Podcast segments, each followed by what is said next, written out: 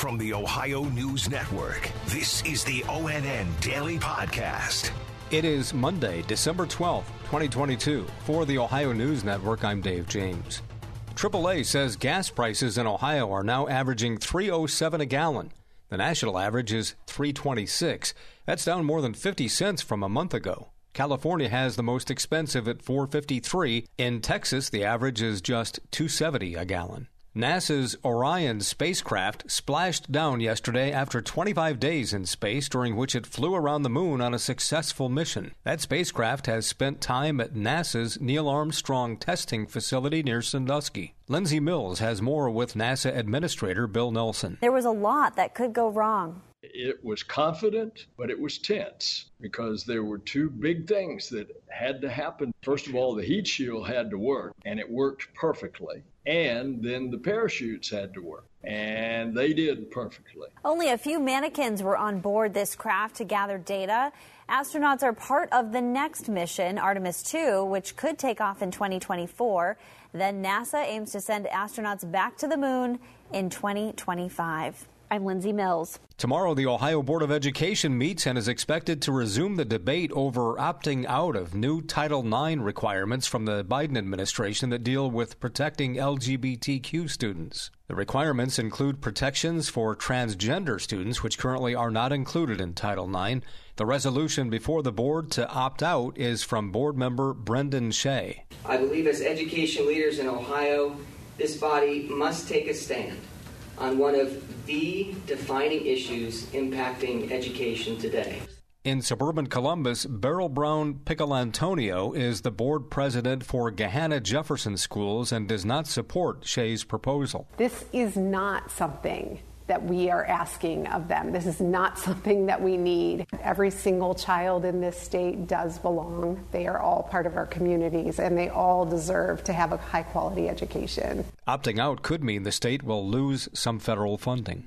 The measles outbreak continues in the Columbus area with 64 confirmed cases heading into today. 25 were hospitalized, according to Columbus Health Commissioner Dr. Mysheika Roberts. Almost 50% of our cases have been hospitalized, which is a very high percentage. The majority of our cases of measles are between the ages of one and two years of age, and they've required hospitalization from anything from dehydration to diarrhea to pneumonia. Some of them have even spent some time in the intensive care units. 61 of the 64 cases were in unvaccinated kids. Three were partially vaccinated, receiving just one dose.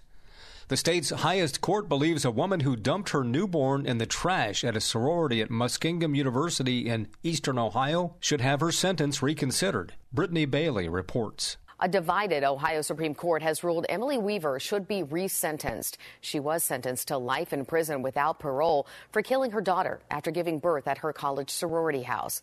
The justices also ordered a different judge to handle the resentencing. She was convicted of aggravated murder and other counts stemming from a child's death in April 2015. I'm Brittany Bailey. A 19 year old man has died following an overnight shooting at a skate park in Akron. It happened at about 1 a.m. Police say the victim was shot multiple times by an unknown suspect on the city's southeast side. He died at a hospital in Barberton where he had been taken in a private car. A 50 year old man from the Columbus suburb of Dublin has been sentenced to decades behind bars for producing videos and photos of child sex abuse.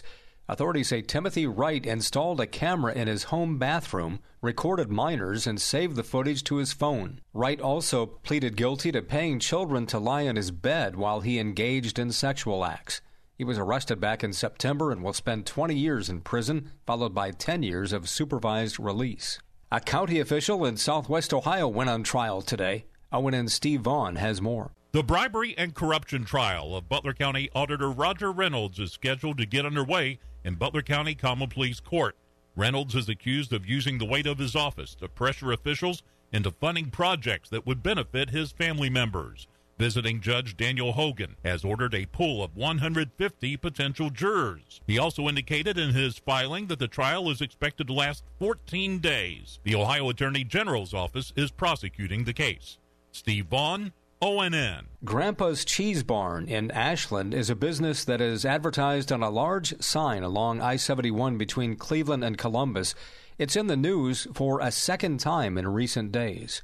Eric Brown explains. Just a few days after celebrating their 73rd anniversary last week, 93 year old Grandpa Paul Baum passed away Thursday. Family members are now saying that Grandma Vera Baum also passed away Saturday. Grandpa's Cheese Barn and Sweeties Chocolates was founded in 1978 by the Baums, their daughter Rhonda, and her husband Richard Porball. The business's original location in Ashland has become well known across the state, offering not only a vast selection of cheeses, but an array of smoked meats, chocolates, and other goodies. Eric Brown, ONN News. Former NBA player and coach Paul Silas has died. He was LeBron James's first coach with the Cavaliers nearly 20 years ago and won three NBA titles as a player with Boston and Denver. Paul Silas was 79.